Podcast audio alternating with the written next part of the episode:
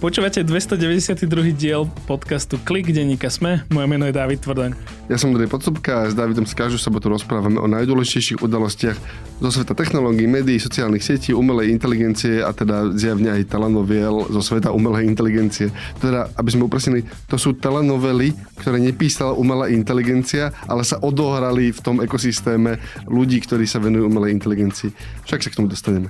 Tentokrát máme crossover epizódu, je to špeciálne vydanie, e, keď máme tuto na linke aj z Prahy moderátora Jana Kordovského zo Seznamu správy, ktorý moderuje český podcast Stopáž a veľmi sa tešíme, že ho máme a bude tu celú epizódu. A čiže pospravedlňujeme sa troška tým poslucháčom, ale však to asi môžeš povedať ty Honzo, že ktorí počúvajú, že aj klikaj stopáž, tak nebude to úplně, myslím, že rovnaké. Že, že tí, ktorí počujete teraz najskôr klik, tak... Já myslím, že po tomhle týdnu, kdy vycházely emergency podcasty ve všech kanálech a všechny navzájem proplynuty, tak jsou na to všichni už úplně zvyklí a je to úplně v pohodě. Dobré odpoledne, ráno, večer nebo kdykoliv posloucháte, vážení posluchači kliku. Predtým, ako sa ponoríme do podcastu, máme tu jeden oznam z produkcie. Denník Sme organizuje veľký prieskum poslucháčov podcastov. Budeme radi, ak sa aj za klik e, pripojíte, naši poslucháči, a pošlete, chcel som povedať, že pošlete nám hlasy, ale uh, to tak úplne nefunguje. To je, to je, to je, to je inak. ale môžete nás, môžete nás e, v poslednej otázke, že čo by ste nám chceli ešte odkázať, tak všetci tam chvália dobré ráno, chceli by sme trošku viac akože... Áno podporiť klik, aby nás nezrušili. Odkaz nájdete na prieskum v popise tohto podcastu alebo choďte na sme.sk lomka prieskum. A čiže ešte raz sme.sk lomka prieskum alebo popis tohto podcastu. A nezabudnite do poznámok dať, že radi počúvate klik, aby ho ne, nevypli to je skvělý, že my, my, u vás, my u nás tady vždycky žadoníme o nějaký hlasy do křišťálové lupy nebo nějak podcastu roku a vy tady bojujete za to, aby vás nezrušili, to je super. Takže nie je to úplně tak, ale uh, nikdy nezaškodí si... Uh, Sice to nie je pravda, ale mohlo by to tak byť. Áno, áno že, že nikdy, nikdy nevieš, kedy budeš potrebovať argument proti zrušeniu uh, niečoho. Dobre, o čom sa budeme tento týždeň rozprávať? Uh, teda chaos v OpenAI, tá sága je myslíme si, že skončená na teraz, ale ťažko povedať. A vysvetlíme to, dáme nejaký kontext a porozprávame sa o tom, čo to vlastne celé je. Prebehneme si ešte nejaké také zabudnuté správy, ak nám ostane čas. Chceme sa venovať tomu takému tomu nositeľnému zariadeniu s umelou inteligenciou a prečo to asi, asi nikdy nebude fungovať dobre. A potom už týždne odkladaná téma o komunikačnej apke Text.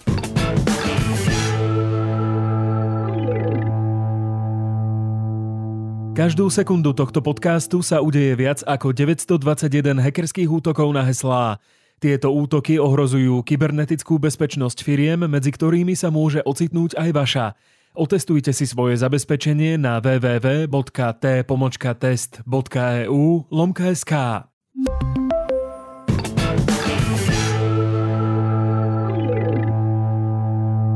Dobre, sme, sme tu traja a nedohodli sme sa, že kto začne tému OpenAI, tak to otvorím ja. Minulý týždeň, keď sme donahrávali klik, sme mali že špeciálny klik a rozprávali sme sa o, o technologických novinkách, tak sa udiali všelijaké veci v Spojených štátoch, ktoré e, sa týkali startupu OpenAI a toho, že predstavenstvo neziskovej organizácie OpenAI dalo výpoveď šéfovi OpenAI Samovi Altmanovi a potom nasledoval sled udalostí, ktoré, ja, ja neviem, Honzo, vieš to ty do, dobre povedať?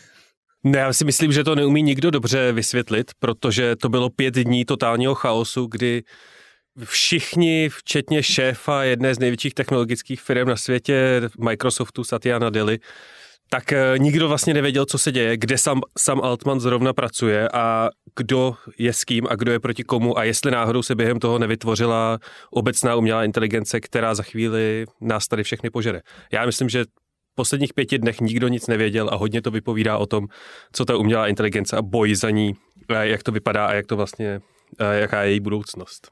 Ale, ale teda ako, iba si zhrňme tie fakty, aby, aby bol jasný ten posun, hej, že čiže Sam Altman, šéf OpenAI, to je tá firma, ktorá vyrába chat GPT a prevádzkuje a vlastne je to jeden z tých akože dvoch, troch veľkých zásadných firiem vlastne na hranici toho, akože, ktorá tlačí tú umelú inteligenciu vývo, výskumne aj vývojovo. No a můžeme, jim, můžeme jí vůbec říkat, že je to firma? Já si myslím, že to je jádro toho sporu, že oni neví, jestli jsou firma a jestli, nebo jestli jsou neziskovka. Ja si, tak, no áno, tá, tá, organ, taktože, tá organizácia má zjavne firmu a zjavne šéfa. A, a potom je, má ešte to výskumné krídlo, povedzme, hej, že, že tak by sa to dalo hrubo rozdeliť. Ale áno, to je vlastne, to je dobrá poznámka, že šéf tej organizácie bol Sam Altman, ktorý o tom pravdepodobne rozmýšľal ako o firme a to, čo sa vlastne dialo, je najbližšie k tomu, aby sme, aby správal sa k tomu ako, ako k firme.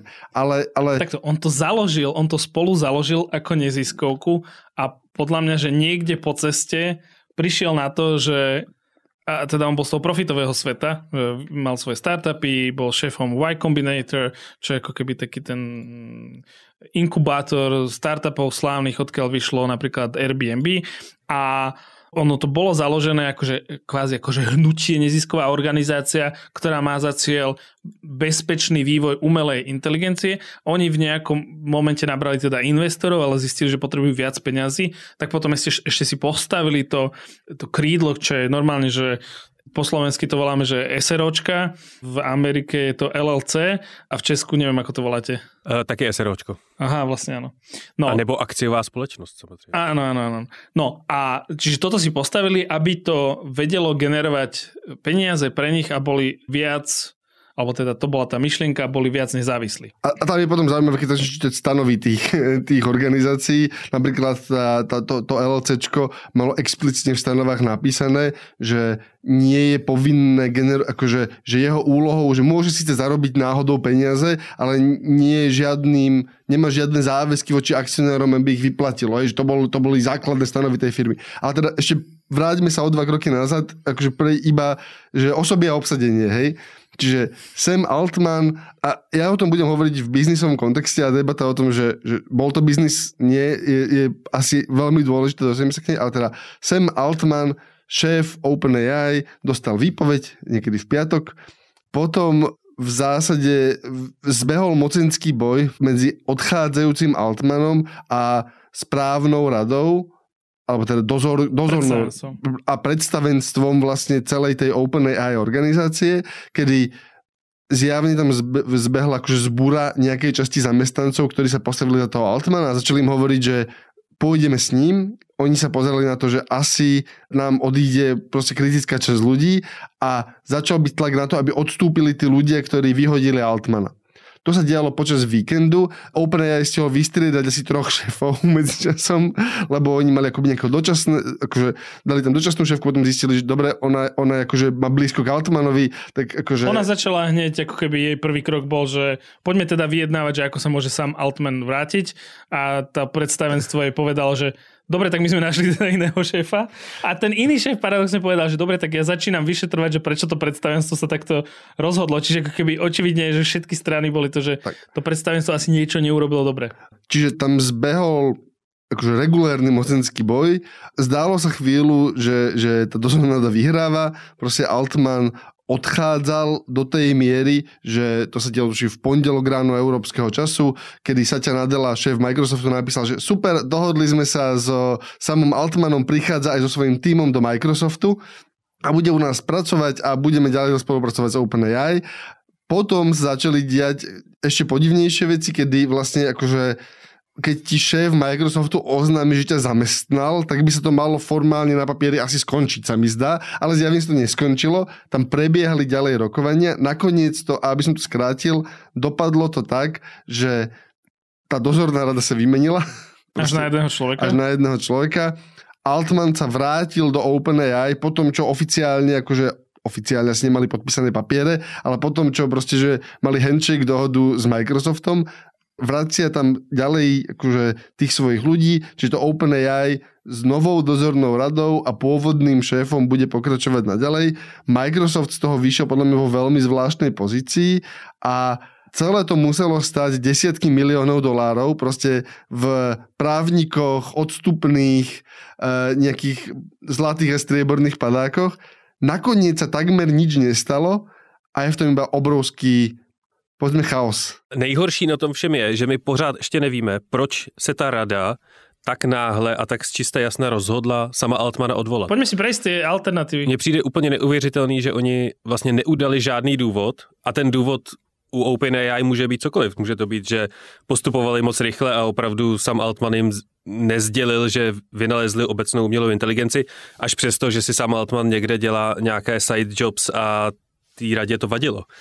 A může, myslím si, že by to mělo být víc transparentní, pokud se tato firma tváří, respektive neziskovka tváří, že tady civilizovaně a k míru všeho lidstva vytváří a vyrábí umělou inteligenci. Tak všetky strany sa zaviazali, tie nové teda, že jedna z tých prvých vecí, ktoré urobia, bude audit tých rozhodnutí, ktoré sa diali posledný zhruba ten týždeň bude najatá externá e, advokátska alebo právnická kancelária, ktorá to všetko prešetrí a predpokladám, že ten záver sa dozvieme. Ja mám len obavu, že to bude že o pár mesiacov a už to bude každému tak trochu jedno a bude to len tak akože publikované, že dozvedeli sme sa. Dokonca ani tí najlepšie informovaní novinári, ktorí prichádzajú s, s takými že prelomovými správami z toho technologického sveta, nevedeli povedať ani že ich zdroje im nevedeli povedať, čo sa presne stalo a každý má, že minimálne dve a viac teórií.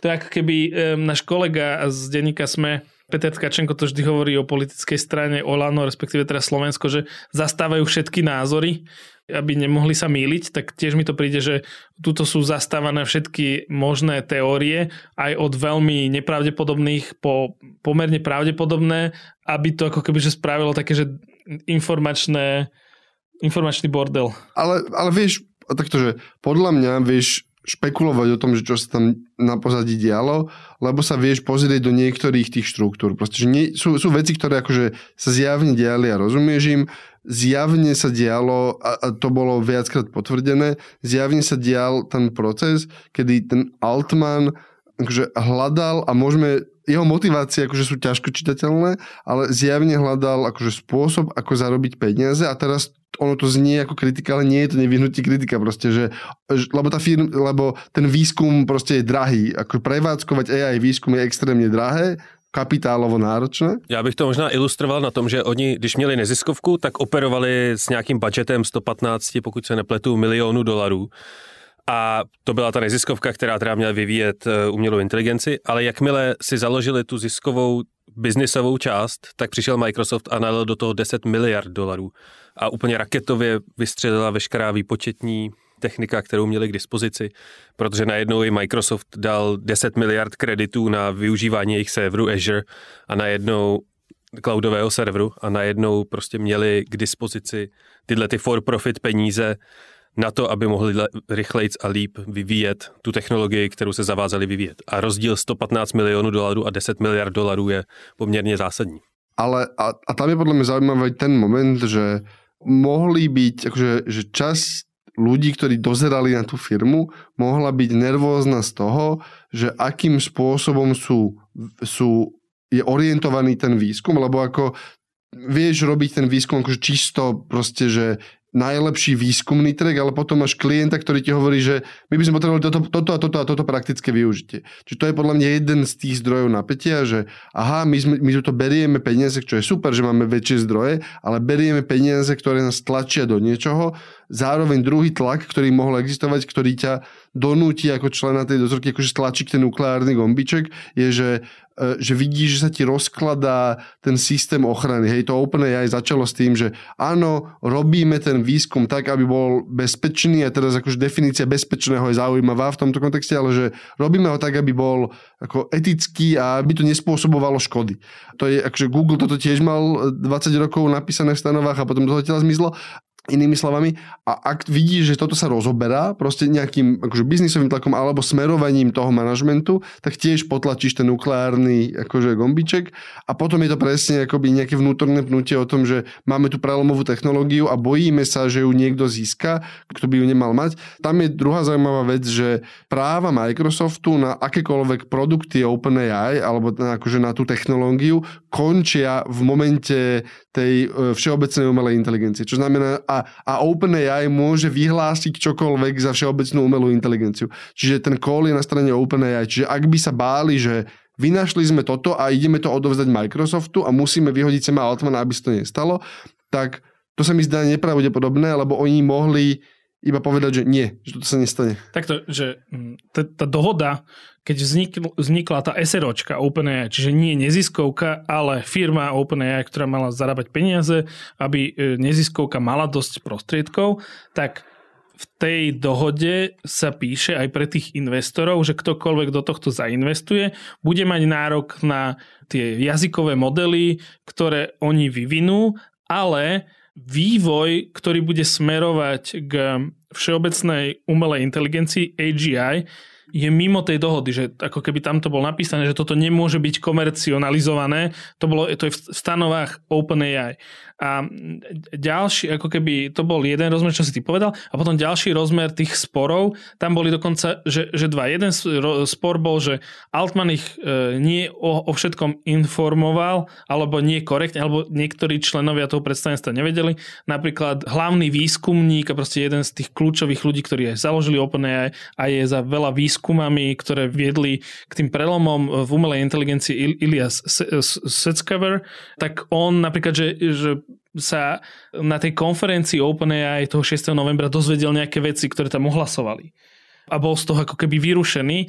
A ďalší spor s predstavenstvom to bolo, že už teraz bývalá členka predstavenstva Helen Tomer, akademička, ktorá na, e, vlastne robí výskum v počítačových vedách na Georgetown University, tak pár týždňov dozadu vydala takú štúdiu, ktorú teda Altman nazýva spornou, v ktorej uh, hovorila, že OpenAI na rozdiel od odídencov z OpenAI, ktorí si založili Anthropic, do Anthropiku teraz ako keby miliardu a pravdepodobne viac peniazy tam ešte naleje Amazon, že oni vyvíjajú bezpečnejším spôsobom umelú inteligenciu ako OpenAI.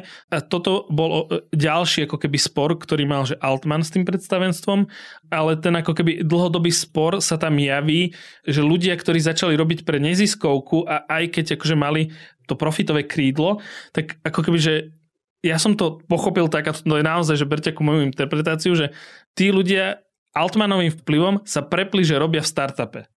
A že, že im ide ako keby, že poďme vyvinúť ako keby, že dobré nástroje pre používateľov, ktoré budeme potom vedieť ako keby aj speňažiť a toto sa tomu predstavenstvu nepáčilo a ja si myslím, že potrebuješ obidva alebo teda, že z toho ako keby ono to bolo založené, že potrebuješ obidva tie smery a ak jeden ti začne prevládať, tak to je asi problém.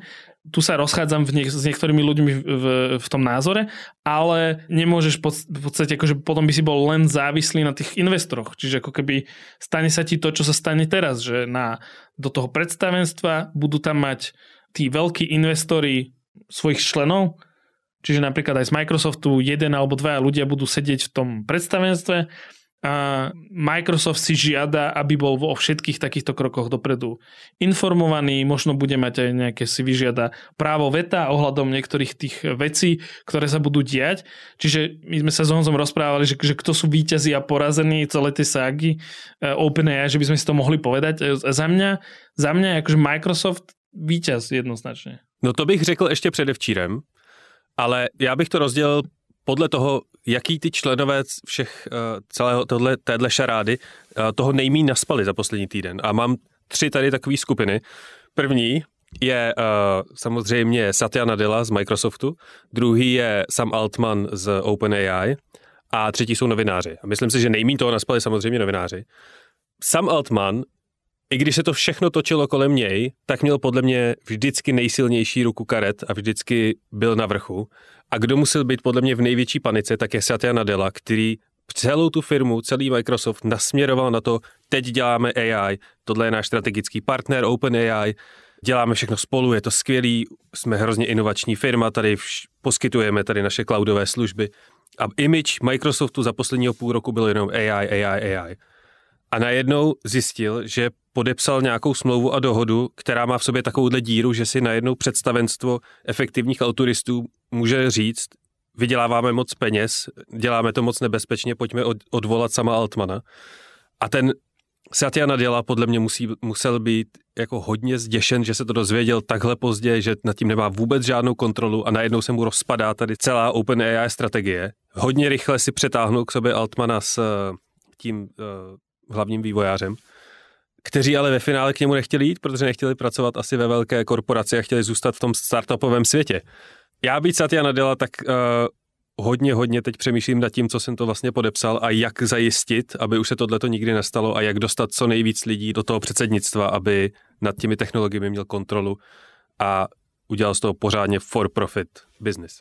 Že myslím si, že, da, že obidve máte pravdu, lebo že Microsoft najviac získal v tomto procese, lebo mal na začiatku najslabšiu pozíciu. Ono sa zdalo ten Microsoft, že a však tej firme sa darí, ako je to akože pre nich dobré to partnerstvo a tak, čo na jednej strane je pravda, lebo presne bolo vidno, že oni napríklad boli izolovaní, že mali blízko k tým produktom a mali k ním prístup ale nemuseli znášať celý ten akože náklad akože na tých ľudí. V princípe znášali náklad tú infraštruktúru, ktorú ale oni aj tak majú. Pre nich sú to ako veľmi, je to iba akože lepšie využitie existujúceho kapitálu, čiže tých 10 miliard je veľa peňazí, ale akože nie je to tak, že, že, že, že to sú vyplatené doláre. To je veľmi často. No, já to chápu, jako že jsou to Azure Bucks, nějaký prostě peníze, které používáš na používání serverů, eh, který stejně běží. A v tom je, a v tom je samozrejme nejaký záväzok, aby tie servery prostě oni upgradeovali a aby tam robili dedikovaný hardware, čo oni napokon robia. Ale potom, keď bolo vidno, ako je to strašne krehké, proste, že to OpenAI sa vie v priebehu víkendu rozpadnúť, že úplne, teda, a Altman akože sa rozhodol ísť s tým Nadelom. Veľmi ma zaujímalo, že koľko nul bolo vtedy na stole, keď akože to, to rozhodnutie padlo. Akože veľmi ma zaujímal, veľmi ma zaujímal ten počet nul podľa mňa to boli že stovky miliónov až, až akože miliardy pre, akože stovky miliónov podľa mňa osobne pre Altmana v nejakom kontrakte a miliardy akože v tom týme úplne spokojne tam podľa mňa akože lietali pri, pri, v, tej, v tej konferenčke. A teraz ten Microsoft z toho vyšiel, ako, že ten Altman nakoniec od nich vycúval, vrátil sa do OpenAI a Microsoft týmto procesom dostal vlastne tam nejakých svojich ľudí a nejaký svoj priamy vplyv. Čiže si posilnili tú pozíciu, čiže vyšli z toho akože ziskovo. Najviac stratilo OpenAI, lebo sa im podľa mňa rozpadol ten imič vonkajší, hej, že, že tam vidí, že to je nestabilná firma alebo nestabilná organizácia, ktorá proste nevie, čo chce čo insidery vedeli, ale toto bylo velmi verejný jakoby humbug okolo toho. Tak otázka je, jestli se to teď nepročistilo. Podle toho, co jsem slyšel, tak eh, v OpenAI teď probíhají bujeré oslavy. Dokonce stroj na, na udělání umělého kouře spustil protipožární alarm u nich v kancelářích, protože oslavili to, že jako vypudili všechny, kteří uh, nejeli tou stranou, který, kterou chtěl sam Altman během toho víkendu, tak OpenAI má 775 zaměstnanců a 700 z nich řeklo, že je ochotno odejít za samým Altmanem do Microsoftu. Takže jako on je opravdu ten člověk, který to celý řídí. A největší lůzři jsou určitě ta původní, původní předsednictvo, které absolutně nikdo nechápe, jak se jim mohlo takovouhle jako revoluci vůbec pokusit odstartovat. Že si vůbec nezjistili, jakým způsobem ta firma je postavena a za kým stojí. Tam je ještě otázka, že či to je dlhodobo dobré dokonca aj pre ten produkt, hej? Lebo tým, že začneš komercionalizovať výstup, tak úplne logicky sa sústredíš na ďalší kvartál alebo ďalšie dva a odsunieš ten základný výskum. To je akože obeď každá tá výskumná organizácia, ktorá sa akože prerába na produktovú, týmto bude nevyhnutne trpieť. A teraz, že čo to znamená. A tento istý problém majú mimochodom v Google. Proste, že to, to obrovské napätie, ktoré tam existovalo vlastne v tej ich čisto výskumnej divízii DeepMind, v tej, akože v tej praktickej AI, ktorá bola súčasť Google, oni to teraz zliali do jednej divízie a presne odtiaľ znútra lezú tie informácie, že tí výskumníci sú v tom produktovom prostredí vysoko nespokojní, lebo proste nedokážu vysvetliť tomu produkte vy nad sebou, že nie, ja potrebujem túto akože 10% tvojho akože výpočtového rozpočtu a vrátim sa za 3 roky a možno niečo budem mať. A ten produkt takže, no ale tuto mi dvaja ľudia hovoria, že z tých 10% mi vyrobia 300 miliónov zákazníkov za tieto dva kvartály. A teraz, že čo si vyberiem? No jasné, je jasné, čo si vyberiem, lebo akože sa musím pozerať na akcionárov. A teraz, že čo sa stane s tým OpenAI, keď vlastne sa sklopí do tohoto a, a tá výskumná organizácia sa premení na produktovú, to je podľa mňa jedna z tých najväčších otázok, ktorá nám ostáva, že podľa mňa, že nikto nevie teraz.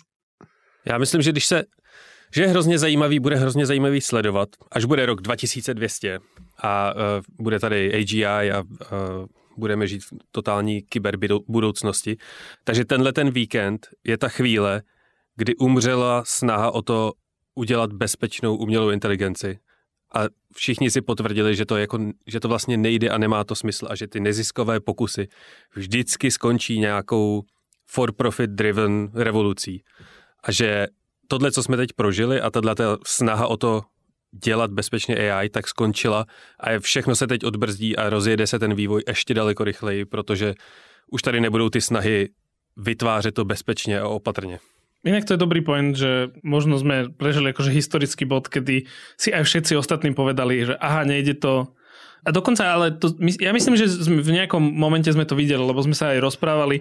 My sme mali taký špeciálny klik e, celý len o AI pár týždňov dozadu e, s Filipom Vitekom, kde sme to e, hodnotili, že kde sa nachádza, kto sú najväčší hráči na tom poli. A ako keby OpenAI bol jeden z tých najväčších hráčov, ktorý bol ako keby, že ešte neziskovka, ale po tomto víkende alebo piatich dňoch asi môžeme povedať, že je to startup, alebo je to v podstate, až by som povedal, že cerská AI divízia Microsoftu, aj keď im by sa to asi nepáčilo to ešte teraz takto nazvať, ale smeruje to k tomu. No a potom tam máme presne, že odidenci z OpenAI založili Entropic, ale už majú miliardového investora v Amazone, čiže tiež si tam nejakým spôsobom zaviazaný veľkej technologickej firme. Veľké jazykové modely, ktoré veľa ľudí využíva, vyvíja Meta, tiež nie preto, lebo chcú krajšie zajtražky a šťastnejších ľudí a viac peňazí, aby mali všetci? Nie, oni, oni chcú, aby ti tie roboty uh, robili uh, virtuálnu realitu. To je, to je tá veľká vízia u nich. Áno.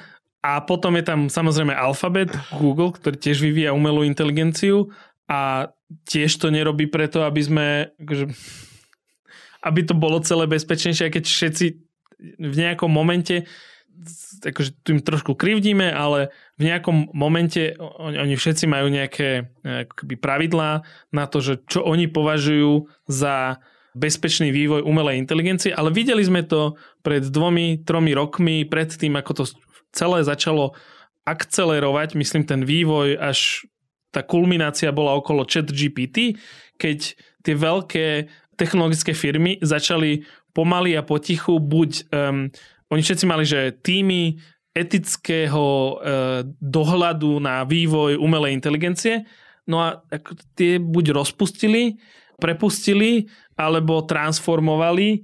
A tí výskumníci sú teraz v podstate na, na voľnej nohy, nohe, ktorí takže v tých firmách na to dohliadali, lebo keď chceš ako keby konkurovať tým ostatným, tak to robíš ako? No, že proste posúvaš tie hranice. Ty sa nemusíš pozerať na výskum umelej inteligencie, aby si presne vedel, čo sa stane s tými akože, s ktoré ťa majú chrániť pozri sa pred desiatimi rokmi na sociálne siete a pravidla ochrany osobných údajov, že aha, tuto máme veľmi presné pravidla, ako to má byť chránené a nikdy ich nebudeme premiešavať. A tak, tak, tak ich trošku premiešame. A nikdy ich nebudeme predávať. A tak ich trošku predáme. A nikdy akože nebudeme kombinovať e, signály zo štyroch slúb. A tak ich trošku skombinujeme. Asi v dnešnej dobe, kedy proste ten telefón akože vie skôr, akú reklamu si má ukázať, ako ty si spomenie, že len, len z metapríznakov. Čiže... Musíš pomalšie rozprávať povedať pre českých poslucháčov.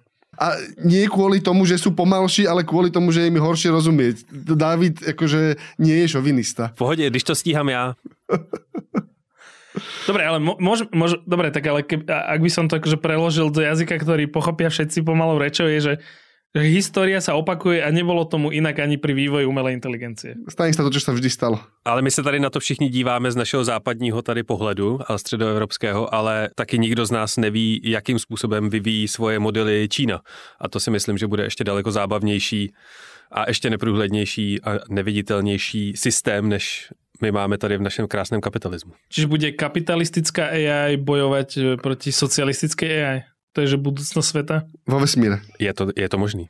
Eurázie je proti zbytku. A to, to je dobrá vec, lebo, do, dobrá poznámka, lebo tá Čína má oveľa širší prístup akoby k ďalším dátam, ktorý akože v Európe alebo v západnom svete by si ťažko získal. Proste, že tých signálov, ktoré oni môžu akože spájať do toho strojového učenia, je že rádovo viac. Tuto ti to naozaj nedovolia niektoré pravidla, ktoré sú také, že, že dobre, že keď ich porušíš, tak ako skús narábať voľne s takými tými citlivými dátami v Nemecku a uvidíš, čo sa stane, alebo proste v Holandsku a v tej Číne asi z toho až taký veľký, akože veľkú starosť akože nemajú.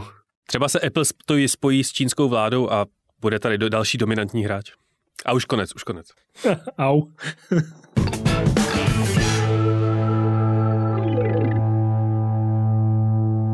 Dobre, poďme na AI PIN. Čo je AI PIN a čo je Startup Humane? A kto stojí za Startupom Humane? Ja ma... Môžem po- Dobre, ja to poviem a Ondrej potom povie svoje pocity. Pred niekoľkými rokmi vznikol Startup Humane a podľa mňa každý musí vedieť, ako to vzniklo. Vzniklo to tak, že dvaja bývalí odidenci z Apple, ktorým sa akože nepáčilo niektoré veci, čo sa tam diali, bývalí dizajnéri sa spojili, boli spojení buddhistickým mníchom Spiritom, ktorých zoznámil so Spiritom e, ich e, akupunkturisti a potom e, brat Spirit ich zoznámil s investorom, s zakladateľom Salesforce, Markom Benioffom. Toto, je na, toto, toto som si nevymyslel, toto, toto je akože reálne z profilu startupu Human, ktorý popísal New York Times. A tak aj vyzerá ten produkt. Čiže vznikli pred niekoľkými rokmi, dostali peniaze na to od toho Marka Benioffa, aby mohli e, vyvinúť nejaký produkt a oni začali vyvíjať produkt dlho, dlho dozadu, keď sa ešte o žiadnom GPT, chat GPT ani generatívnej umelej inteligencii nerozprával tak, ako sa rozprávame o tom dnes, ale niekde museli počas toho ako keby vývoja podľa mňa, že zahodiť veľa z tých vecí, ktoré mali. A to, čo vidíme dnes, tak to je ako keby proces, ku ktorému došli za rok. Čo ako keby musíš povedať, že že, že mali nejaké nápady a že za rok prišli, že, že musíme vyvinúť, lebo ten nápad asi pôvodný bol, že dobre, že čo je ďalšie zariadenie, ktoré ľudia budú nosiť so sebou, nemá mať obrazovku, to bolo akože hlavné, v tom čase už boli nejakí hlasoví asistenti a nevedelo sa, kedy budú dobrí, čiže ako keby túto predispozíciu mali, čiže nechceme mať obrazovku, chceme to ovládať hlasom a chceme aby to bolo v podstate, že takmer neviditeľné na ľuďoch. To, to, to boli akože princípy a to, čo predstavili niekedy začiatkom novembra, nazvali ako AI PIN, teda brošňa umelej inteligencie. Uh, jak brošňa, brošňa je asi najlepší názov. Brošňa uh, pre česk to už nebudú počúvať českí poslucháči. No proste broš. Broš, broš, áno. broš a brošňa, to je v pohode. Takže je, je to vlastne zariadenie, ktoré má dve časti. Jedna časť je tá brošňa a tá je v podstate prichytávaná na oblečenie človeka z prednej časti, lebo malo by to byť ako keby niekde okolo srdca to vždycky dávali, alebo okolo prs. A z druhej strany je to akože prichytávané na odev pomerne asi silným magnetom, lebo si to dávali aj cez koženú bundu, ktorý slúži ako baterka. To som akože popísal to zariadenie. A ešte povedz, čo robí. Čiže výsledok je, že máte na sebe pripnutú vec, ktorá vyzerá asi ako polka kreditky, je trošku hrubšia a potom, ktorá má vstávaný mikrofón, takže vás to vie počúvať a má vstávaný reproduktor, takže sa s vami vie, akože vám vie niečo rozprávať a má to malý laserový projektor, ktorý si všimne, že máte pred, pred tým dáte ruku a tam vie premietnúť nejaký malý displej, taký akože, keď hovorím displej, je to veľmi láskavé, je to taká laserová projekcia na ruku. Jediná zaujímavá vec na tom celom, jediná zaujímavá vec Nie, na tom je tam celom. viac Nie, je tam jediná zaujímavá vec na tom celom. Je, že je ten nápad, že máš malé zariadenie, ktoré má, lebo tá predná strana tá AI PIN má v sebe malú batériu aby fungovala 10-15 minút ale reálna časť tej batérie žije vlastne v tom doplnku a, a medzi sebou sú, sú nabíjane bezdrôtovo. Čo znamená, že ty keď potrebuješ vymeniť batériu, tak vlastne odlepíš z nej tú magnetku a vie, ono to naďalej funguje a, a pridáš tam tú druhú magnetku a medzi sebou sa tá batériová časť začne bezdrôtovo nabíjať tú aktívnu výpočtovú časť. To je jediná zaujímavá časť toho celého. Je to akože pekný, dizajnovo dobre urobený nápad. Všetko ostatné je, ja ti presne poviem, čo sa stalo s chat GPT.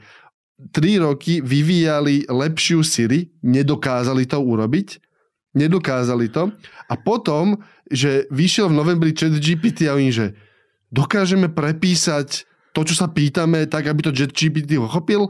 Dva mesiace to robili, našli apinu, ktorá to robí, integrovali to a to je to, čo teraz vidíš a ukazujú to ako tú veľkú brutálnu vec typu, že potrebujem si kúpiť nové džínsy, robot kúp mi ich a ten robot povie, že kúpil som ich a ty vieš, že to nikdy nikomu nebude takto fungovať. Nikdy, nikomu, nikdy, nikto si takto nekúpi džínsy. Nikdy. Ned- to, nestane sa to. To je, to je to na tom najlepšie, že ty si povedal, že veľkolepo, ale to predstavenie boli, ako bolo tí dvaja zakladatelia tej, toho startupu to predstavovali, ako keby týždeň nespali a potom ich niekto prinútil postaviť sa pred kameru a takým tým, ani nie ležerným, ale takým tým až unaveným hl- prejavom a takým, že s- seriózny... Zenovie buddhistický. Vyzerali, že došli od akupunkturistu, keď to predstavovali. Proste, že priamo, akože, že poslednú ihličku im vyťahovali, kým vyšli na ten, na ten stage. E, mňa to rozčuluje. Mňa to rozčuluje, lebo ti ukazujú veci, ktoré zjavne nefungujú. Nie, ne. Mně to přišlo super. Myslím, že ta první, prostě ten první iniciace toho, pojďme dělat nový produkt, který nahradí mobil. Co bude po mobilu? A to si myslím, že by byl ten výchozí bod. A ano, asi tam pravděpodobně bude trochu hrát to, že čistě náhodou během vývoje tady tohohle, téhleté brože, tak se zároveň stala i revoluce v umělé inteligenci a hodně jim pomohla v akceleraci toho, čeho chtěli docílit. A to video samotné v tom s tou zenovou rytmikou, tak mě neuráželo. Přišlo mi to vlastně něčím i sympatičtější než Google vždycky prosmažení se skrz všechny produkty, které mám. Bylo to takový hezky v klidu, 20 minut se díváš na to, jak to funguje, ukážou ti i ten design. Vrátili se kryty na, na zařízení, úplně neuvěřitelný. Můžeš si to obalit ve vlastním krytu, je to super. Třeba to, že si promítáš SMSky promítačkou na, na ruku, tak to je moc hezký. Ty gesta, kterýma to ovládáš, jsou taky moc roztomilý. A myslím si, že to je, hezký, že je to taková hezká jako vize budoucnosti. Já třeba mě čím dál tím víc sere nosit, nosit u sebe prostě telefon a pořád se do dívat na všechny notifikace. A třeba na víkend bych si tohleto klidně vzal, byl bych ve spojení, zároveň, když si vzpomenu, že uh, potřebuju si přečíst tenhle a tenhle článek, tak to nahlásím tady svému asistentu a ten mi to zapíše do toho telefonu. Super. Za mě je to krásná vize a je to hezky, hezky asi porovnatelný s filmem Her, kde ten hlavní představitel, představitel hlavní role, má tohohle toho asistenta pořád v uchu a postupně se do něj zamiluje. A je to super. A někdo s tím musí začít. Podle mě je to dobrý koncept, ktorý nebude nikto používať. Lebo sa stane presne to, že dobre stojí, mimochodom stojí to 700 dolárov, uh, tá, tá, akože ten, ten, tá, ten pre, Plus musíš si platiť 25 dolárové mesačné predplatné. Bez toho to nefunguje. Jež, ale tak Teenage Engineering vydali tenhle týden uh, nový syntetizér za 299 dolarů. Lidi mají spoustu peněz, hlavně na takovýhle kraviny. To si myslím, že je v pohodě. Uh, ja len hovorím, že toto zariadenie nenahradí pre 99,9% ľudí mobil, lebo si na tom nepozrieš TikTok. Akože ja viem, že to banálne a sú nejakí ľudia, ktorí nechcú pozerať TikTok, ani Instagram ani e-maily, akože rýchlo napísať. Ale takmer neexistujú. A v ten moment existuje zariadenie, mobil, ktorý mám vo vrecku na prečítanie SMS-ky, versus AI PIN, ktorý mu musím povedať, že prečítaj mi SMS-ku, ukázať mu ručičku a čakať, kým on nalistuje tú, ktorú akurát potrebujem. Celá tá interakcia je oveľa rýchlejšia vyťahnutím telefónu. Ten moment, že sú ľudia, ktorí aktívne nechcú vyťahovať telefóny a má im to v tom pomôcť, je super. Ale toto nie je podľa mňa cesta. Nie, nie, ale ty, ty sa, ty sa podľa mňa, že, že stále akoby zle na to pozera, že áno, vyťahnuť aktívne mobil, pozrieť si jednu správu, schovať mobil, je, je úkon, ktorý dnes v roku 2023 robí, že oveľa menej percent ľudí, pretože väčšina ľudí uviasne k tomu, aha, potom mám ešte ďalšiu notifikáciu. No a už keď to mám otvorené, pozriem si e-maily, pozriem si sociálne siete. Čiže ako keby, že tam, ja, ja to neobhajujem, ja len hovorím, že proste, že pozrieme sa na to reálne, ako ľudia pristupujú k, k mobilom a dnes a naozaj je to také, že ako náhle si otvoríš screen, akože otvoríš si obrazovku, tak už ten smartfón vyhral. A keď chceš toto obísť, tak toto je, že jeden z nápadov, ktoré najpravdepodobnejšie neúspejú, súhlasím, ale chcel by som vidieť viac takých nápadov a napríklad ten moment, že oni si zobrali z toho uh, chat GPT a kopilotov a, a, a, a, Google Duet tie myšlienky, ktoré oni mali pre tie Office balíky a zobrali to, že aha, dobre, tak um, ty mu povie, že prečítaj mi správy a povie ti, že a, a Siri by ti povedala, že Ondrej, teda David ti poslal 5 správ a začne ti ich čítať a ešte ti to začne aj čítať akože emotikony a všelijaké hlúposti, keď ti príde kód z, z no, dvojfaktorový, tak to ti tiež začne čítať a nedáva to zmysel. A tuto oni povedia, dobre, však to GPT je naučené tak, že akože vyfiltruje tie veci, takže povie ti, že David ti písal a zhrnie tých späť správ, že, že čo bude v, vo štvrtok v kliku, ktoré témy. Výborné výborné, akurát... Myšlienkovo, ja nehovorím, že to áno, dokážu urobiť. A, a, a ja ti hovorím, že to nedokážu urobiť, lebo ten svet je príliš komplikovaný a telefón funguje ako integrátor toho komplikovaného sveta a kvôli tomu je telefón komplikovaný a rušivý. Lebo to, že to dobre prečíta Outlook a Gmail, super. Ale Post.sk to neprečíta už dobre, lebo proste tam nie je integrácia. A tak ďalej, a tak ďalej, a tak ďalej, a tak ďalej. A za tým krásnym bezfrikčným zariadením, ktoré ti ukazovali, sú hodiny nastavovania, ktoré musíš urobiť a ktoré ľudia nie sú ochotní robiť.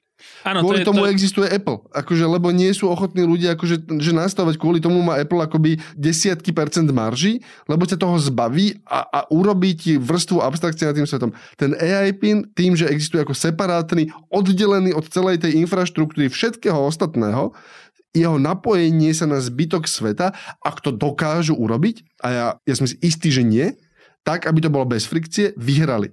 Nedokážu to urobiť. Ak chceš, ak chceš niečo povedať, musí sa prihlásiť. Dáme slovo. Á, to jsem nepochopil, tady váš systém. Dobře, dobře. Ja aj prepač, to sme mohli povedať si dopredu. Poď, poď. Já si myslím, že to vyšlo moc brzo, že ta vize osobních asistentů s umělou inteligencí, která vyřeší všechno za tebe a jenom se tě zeptá, chceš jít ve čtvrtek s Tomášem na kafe? a ty řekneš jo a ona to zařídí a dohodne. A to si myslím, že je jejich, že, že je to vize za A sama Altmana, že tohle to bude ten asistent, který zařídí úplně všechno a ty budeš řešit jenom opravdu to, co chceš dělat. Bude tady Universal Basic Income a ty prostě budeš jenom chodit s Tomášem na kafe, když se ti bude chtít. Tak to ten AI pin bude umět zařídit, ale přesně ještě nejsou napojení na ten opravdový svět a na tu infrastrukturu, která mezi sebou komunikuje. Ale třeba ve finále spolu prostě budou komunikovat jenom ty asistenti a ty jenom řekneš, chtěl bych jít s Tomášem na kafe a on to všechno dohodne. Ak sa tam dostaneme, super, ale toto nie je ono. Takto, e, e, takéto zariadenie prvé musí takmer ako keby podľa pravidiel zbombovať a, a mus, e, ako keby, že, že skrachovať aby si tí, tie ďalšie startupy mohli povedať, že aha, dobre, tak tie problémy, ktoré to nevyriešilo, bol, že ako urobiť čo najjednoduchší onboarding, ako urobiť čo najjednoduchšie ako keby spojenie s tými službami a už keď ty budeš ako keby chcieť ako Apple, Microsoft, Google niečo robiť, tak už teoreticky môžeš rozmýšľať, že aha, tak môžeme si skúsiť spraviť aj my niečo také alebo meta. Jediná cesta, ako do toho úspeje, je, že, že za 5 rokov postaví Apple verziu tohoto lepšiu. To je jediná cesta, ako táto vec môže, môže prežiť. To je akože... No, na základě té čínské umělé inteligence, to je úplně jasné. A kruh se uzatvoril.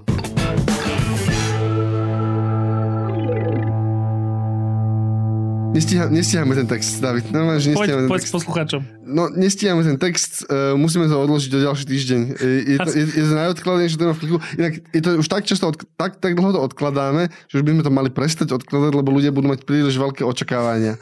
Takže možno to ani nikdy nespravíme. Je to moja chyba. Prosím vás, já vám to schrnu ve dvou větách. Prostě se tady někdo snaží o to veškerý messaging dostat do jedné aplikace, ale nikdy to nebude mít úspěch, protože musíte přemoct Apple a jejich iMessage a to se nikdy nestane.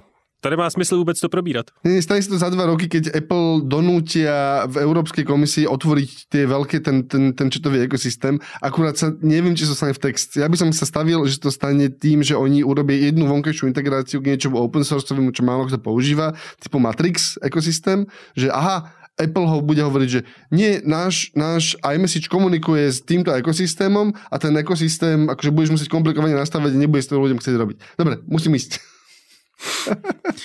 Ještě já nevím, posluchači, vážení posluchači kliku, než s váma rozloučím, jestli jste někdy viděli nějakou třeba videoverzi kliku nebo ne, a já jsem ji nikdy neviděl, vždycky poslouchám jenom v audiu.